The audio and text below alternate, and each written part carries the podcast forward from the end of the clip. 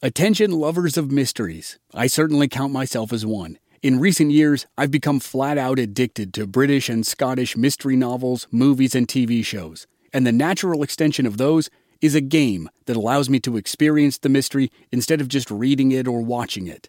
Don your own detective hat in June's Journey, a free, hidden object mobile game that delves into the captivating journey of June Parker a self proclaimed detective on a quest to unravel the mystery surrounding her sister's untimely death. It's set in the glitz and glamour of the roaring 20s, and you play as June, deciphering clues and uncovering secret plots within thousands of beautifully illustrated scenes. New chapters are added to the game each week, and you can personalize and decorate your very own Orchid Island where the story takes place. Download June's Journey on your Android or iOS device or play online via Facebook Games. Your detective journey awaits.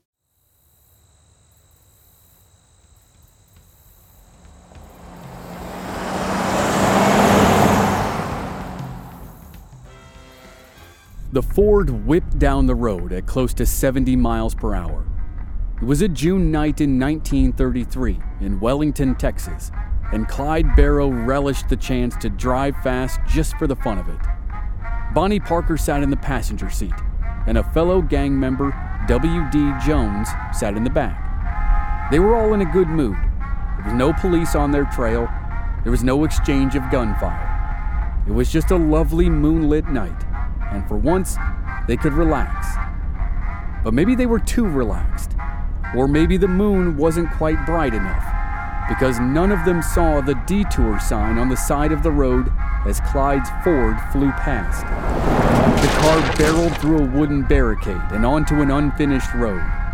Before Clyde could do anything, the Ford launched into the air and spiraled toward a ravine. The crash shattered the windshield and jammed the doors shut. Clyde and WD were stuck, but they were all right. Bonnie wasn't. She screamed as the cracked car battery spewed acid over her leg. Her skin burned and seemed to just fall away. Clyde and WD were helpless. All they could do was listen to Bonnie howl and hope she somehow survived.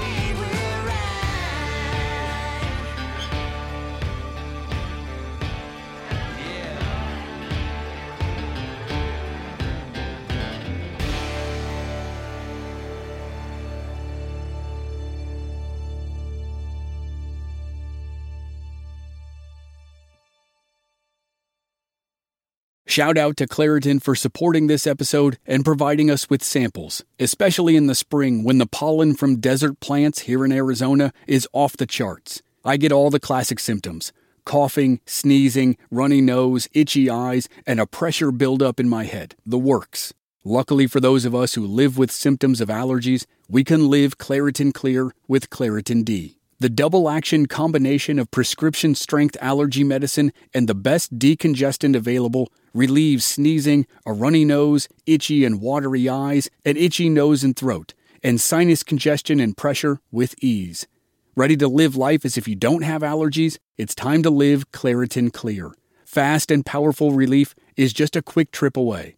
Find Claritin D at the pharmacy counter. Ask for Claritin D at your local pharmacy counter. You don't even need a prescription. Go to Claritin.com right now for a discount so you can live Claritin Clear. Use as directed. From Black Barrel Media, this is Infamous America. I'm your host, Chris Wimmer. In this season, we're telling a six part story about the notorious outlaws, Bonnie and Clyde. This is episode three Suicide Sal.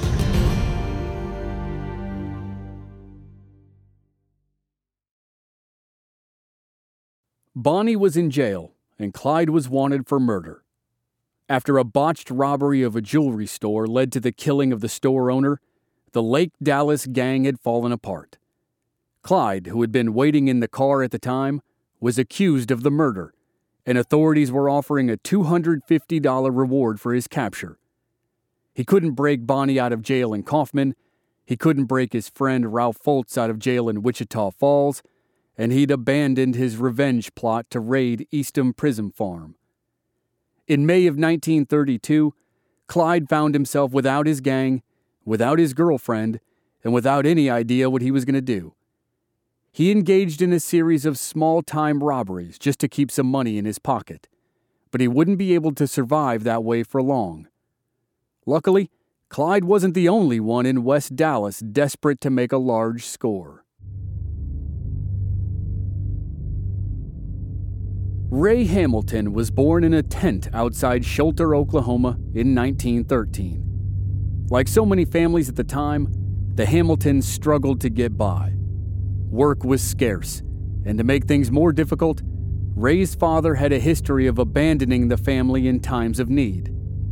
In 1920, when Ray's father disappeared seemingly for good, Ray's mother moved the family to West Dallas. The 10 year old Ray was small for his age, so he quickly developed skills to avoid being the target of much larger boys. He was funny and charming and had an ability to blend into his surroundings when necessary. He also had his big brother Floyd to look out for him. Floyd started working at around the age of 14, and he made sure part of his earnings went toward his little brother's welfare. As much as Ray wanted to be like Floyd when he got older, the back-breaking grind of low-wage work wore on him. Ray found more joy in stealing bicycles off the street and engaging in other forms of petty theft. By the time he was 18, Ray had already done time and had already broken out of jail, something he would become famous for in his career. Ray met Clyde Barrow in West Dallas in the 1920s, but the two wouldn't work together until the early 30s. After breaking out of a jail in McKinney, Texas, Ray joined Clyde Barrow for the Lake Dallas gang's first big job the comically botched robbery of the Sims Oil Refinery.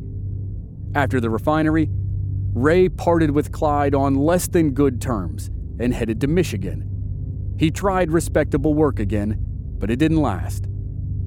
In 1932, having been laid off from his job, Ray Hamilton returned to West Dallas he was greeted with some disturbing news.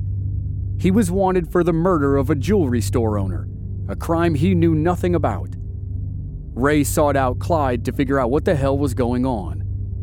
Clyde told Ray that the police had shown the owner's wife a series of photographs of suspects in the case. The old woman had said she saw Clyde and Ray. That was enough for the police. Ray and Clyde talked over their options. If Ray was wanted for a crime in Texas, he might as well commit a crime in Texas. With murder raps hanging over their heads, West Dallas was too dangerous for both of them. They were well known there, and it was only a matter of time before the police came calling. They found a small house in Wichita Falls, Texas. With about 140 miles between them and Dallas, they were close enough to make trips to the city to check on family but far enough away to remain off the radar of Dallas police. From their new base, Clyde Barrow and Ray Hamilton made a plan for the future, and what would become known as the Barrow Gang was born. Clyde was ready to get to work, but he badly wanted Bonnie by his side.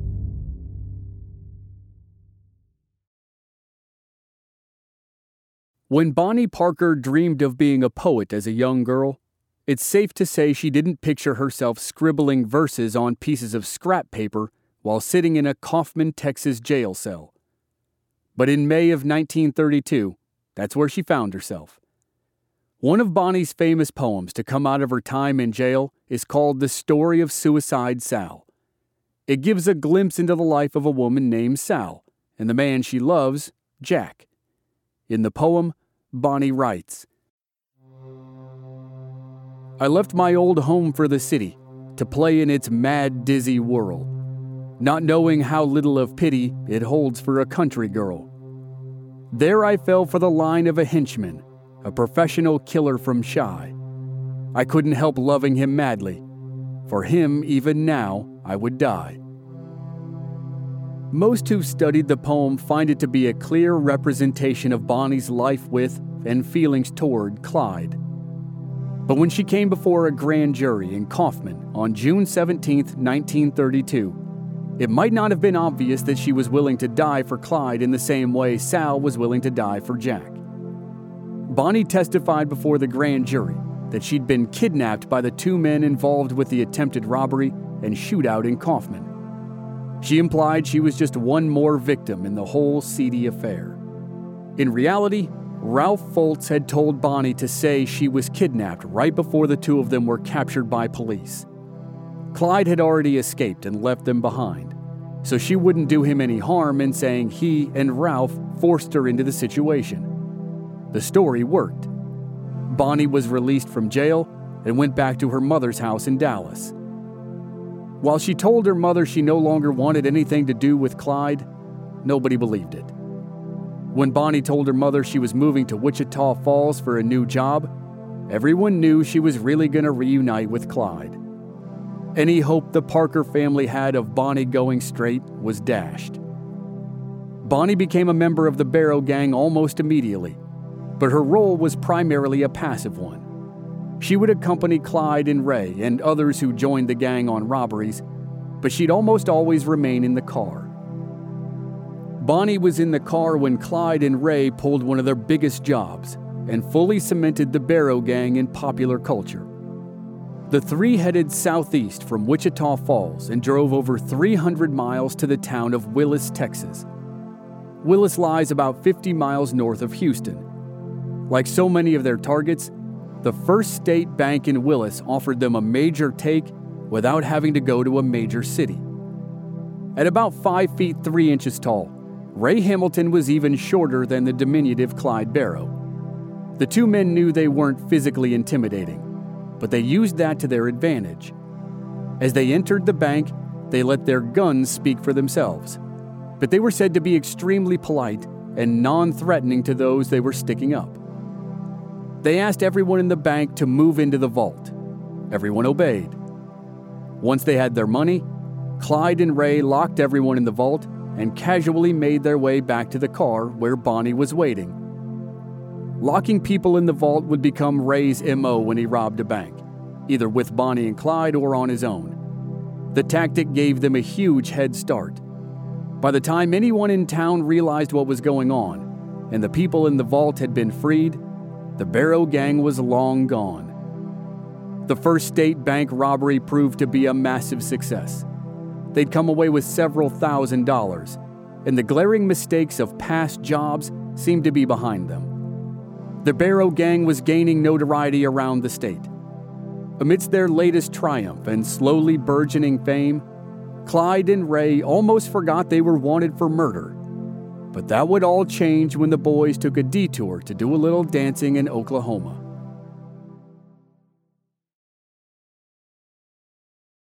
Bonnie wanted to see her mother. Emma Parker wished her daughter hadn't gone back with Clyde, but that didn't keep the two of them from remaining close. Both Bonnie and Clyde did their best to stay in touch with their families, and they shared what money they could with family members who were struggling to stay afloat during the Depression. That said, Emma Parker wanted nothing to do with Clyde Barrow, so he dutifully dropped Bonnie off in West Dallas and then headed out into the night with Ray Hamilton and their friend Ross Dyer. Ray claimed he never killed anyone.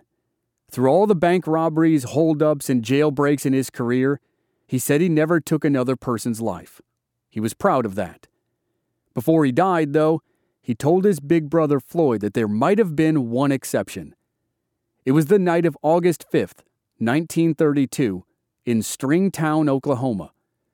Ray told Floyd, Clyde and I were both shooting. It could have been either one of us, or both. Clyde, Ray, and Ross crossed the Red River into Oklahoma. The music from Stringtown was unmistakable as they drove past. Glancing out the window, they saw a setup for an outdoor party not far from the highway. Musicians played while couples danced. Other locals could be seen talking, drinking, and just having a good time. Clyde would later say it was Ray's idea to pull off the road and join the fun, but others suggested all three men were looking for a party. Bonnie was with her mother, and there were no jobs to pull, so drinking and dancing could be a nice distraction. Prohibition wouldn't come to an end in the United States until December of 1933, more than a year after that night in Stringtown. While alcohol was prohibited, people could still manage to find their share of moonshine or home brewed beer.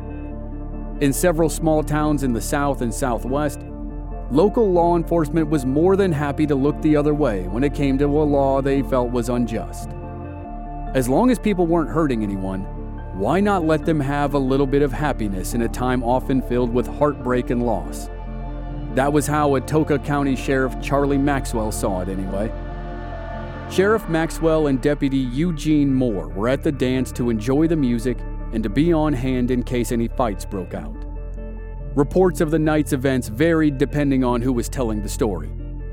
When Clyde recounted things to Bonnie and his parents, he painted himself as a sober saint who sat quietly in the car while the other two caused trouble. But witnesses suggested Clyde, Ray, and Ross had all been drinking and trying to get some of the local girls to dance with them, which didn't sit well with the local boys. When the musicians took a break, Clyde and Ray headed back to the car, most likely to keep drinking. But Ross stayed out on the dance floor, waiting for the music to pick back up again. Some of the locals complained about the behavior of the three strangers. Sheriff Maxwell sensed things could go bad pretty quickly, so he decided to step in. He'd tell the boys from out of town they were under arrest. Getting them out of there might save them from getting beat up by the local boys. Sheriff Maxwell approached Clyde and Ray's car, not knowing the two men inside were wanted for murder in Texas. The sheriff leaned into the car to tell them they were under arrest. Clyde and Ray knew that if they got caught, there was a good chance they'd end up in the electric chair in Huntsville. Clyde opened fire, Bullets hit Sheriff Maxwell in the chest. He flew back and fell to the ground. He was badly wounded, but he wasn't dead. Deputy Moore rushed to the scene, firing his weapon. Clyde and Ray were already out of the car, spraying bullets at the oncoming deputy. At least one hit him cleanly, and Deputy Eugene Moore crumpled to the ground. His body twitched. It was the last jolt of movement before he died. Clyde and Ray fled the chaos. They stole a series of cars along the way, made it back to Dallas, and grabbed Bonnie. Ross Dyer had tried to run on foot, but he didn't get far. He was caught and questioned. He gave up his friends, and soon a massive search for Clyde Barrow and Ray Hamilton was underway. They'd killed a police officer. There was no staying in Dallas. There was no staying in Texas. Ray headed back to Michigan, and the latest version of the Barrow Gang disbanded.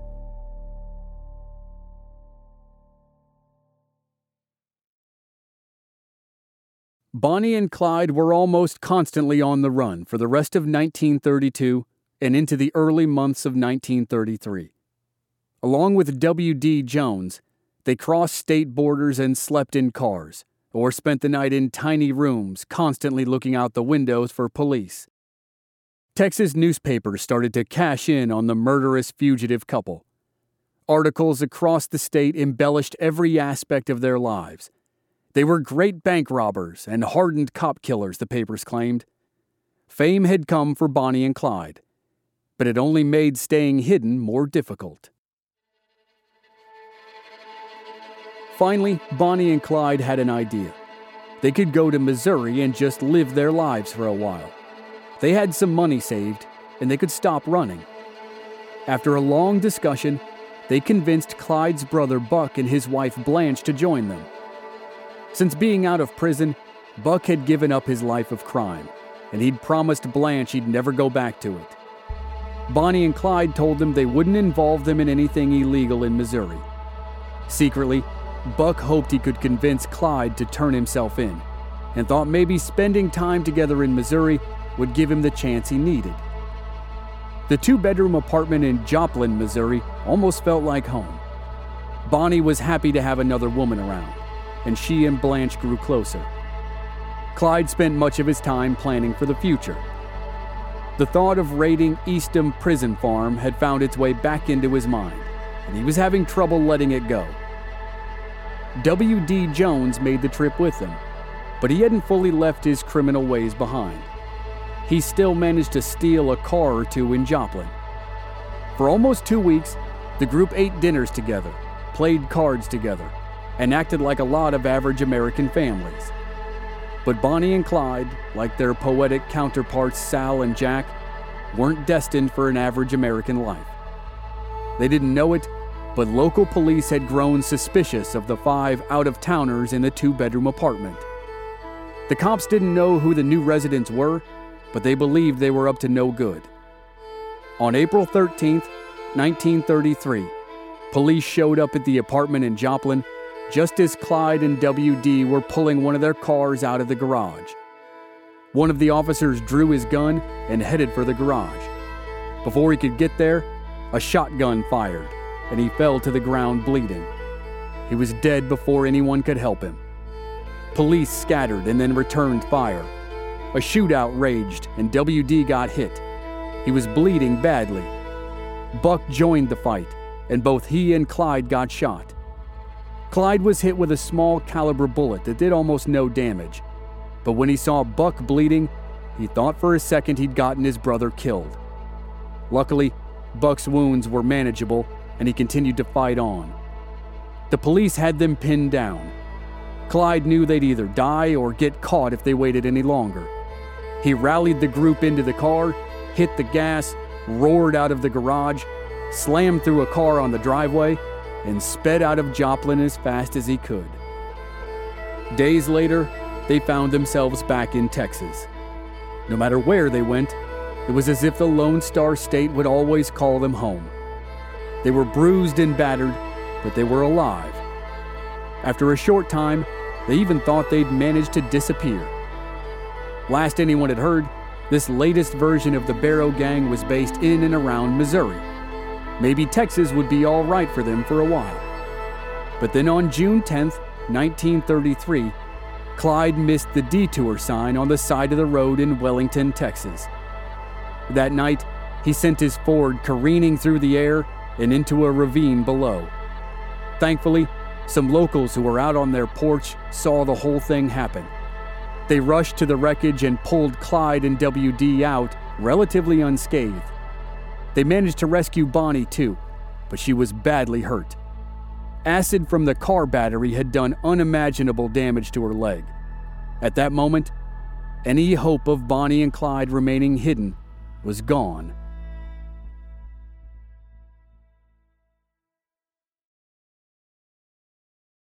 Photographs played an indelible role in the Great Depression. The United States government, through the Resettlement Administration and later the Farm Security Administration, hired photographers to capture images of Americans struggling to survive. The pictures showed men, women, and children with heads held high in the face of adversity. They showed people with nowhere to sleep but the street. They showed the devastation of the dust storms on ranches and farms in Oklahoma. The photos of everyday people fighting against man made and natural obstacles went a long way in convincing wealthy Americans that the Great Depression was indeed real and that people needed help from their countrymen. Hundreds of articles had already been written about the situation, and President Franklin Roosevelt addressed it frequently. But it was the pictures that finally moved many to action because photos in the 1930s served as proof If you saw something in a photograph, there was no denying it. And pictures of Bonnie and Clyde had the same effect. After the Barrow gang fled the apartment in Joplin, Missouri, police searched it and they found several photographs of Bonnie and Clyde.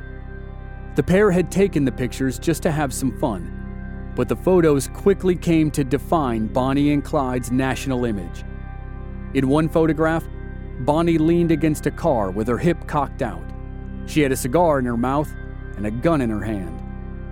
Newspapers printed it and commented on how unladylike she must be. They said the gun proved she was a cold blooded killer. No one would believe that Bonnie Parker actually didn't smoke cigars and rarely carried a weapon. Another photograph showed Bonnie pointing a shotgun at Clyde.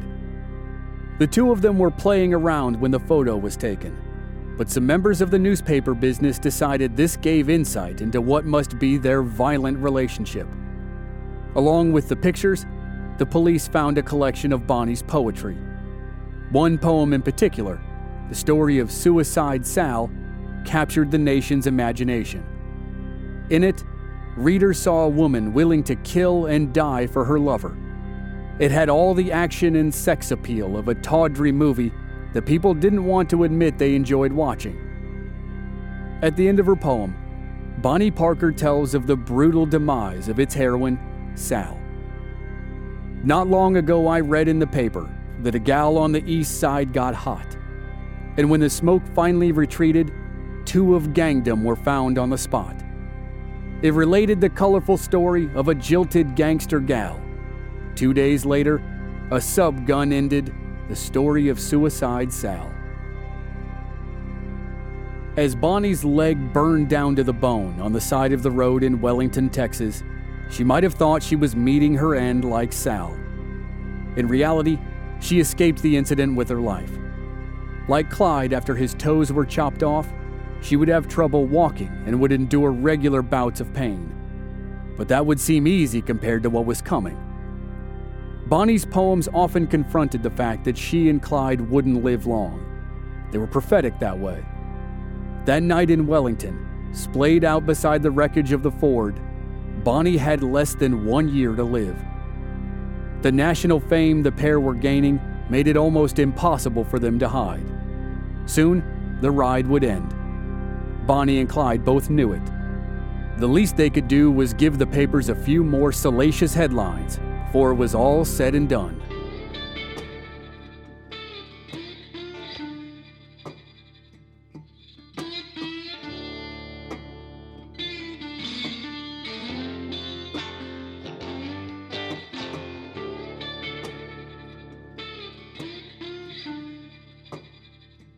Next time on Infamous America, Clyde finally carries out his raid on Eastham Prison Farm.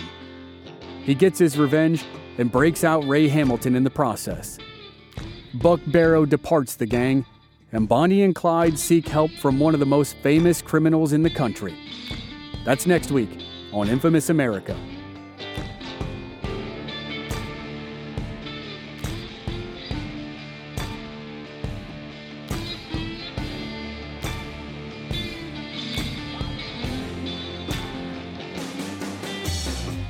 This season was co executive produced by Stephen Walters in association with Ritual Productions.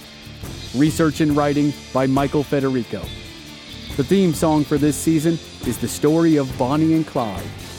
The lyrics were adapted from the poem The Trail's End by Bonnie Parker, and the music was written and produced by Brian Ray. The song was performed by Brian Ray, Orianthi Panagaris, and Stephen Pack. It was recorded at Bad Manor Studio by Jose Alcantar. Additional original music by Rob Valier. Audio editing and sound design by Dave Harrison. I'm your host and producer, Chris Wimmer. Find us at our website, blackbarrelmedia.com, or on our social media channels. We're Black Barrel Media on Facebook and Instagram, and B Barrel Media on Twitter. And you can stream all our episodes on YouTube just search for Infamous America Podcast. Thanks for listening.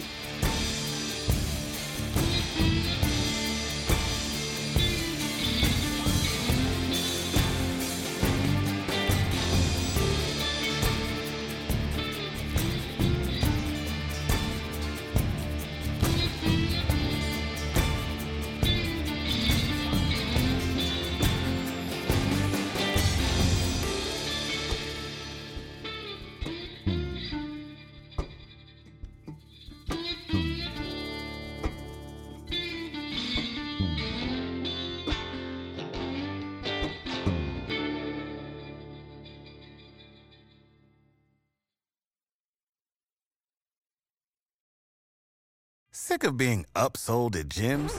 My guy, you're currently a base member. For $90 more, I can upgrade you to our Shred membership. For 130 more, you'll be a Swole member. And for just $300 more, you'll reach Sweat Platinum. At Planet Fitness, you'll get energy without the upsell. Never pushy, always free fitness training and equipment for every workout. It's fitness that fits your budget. Join Planet Fitness for just $1 down and $10 a month. Cancel anytime. Deal ends Friday, May 10th. See Home Club for details.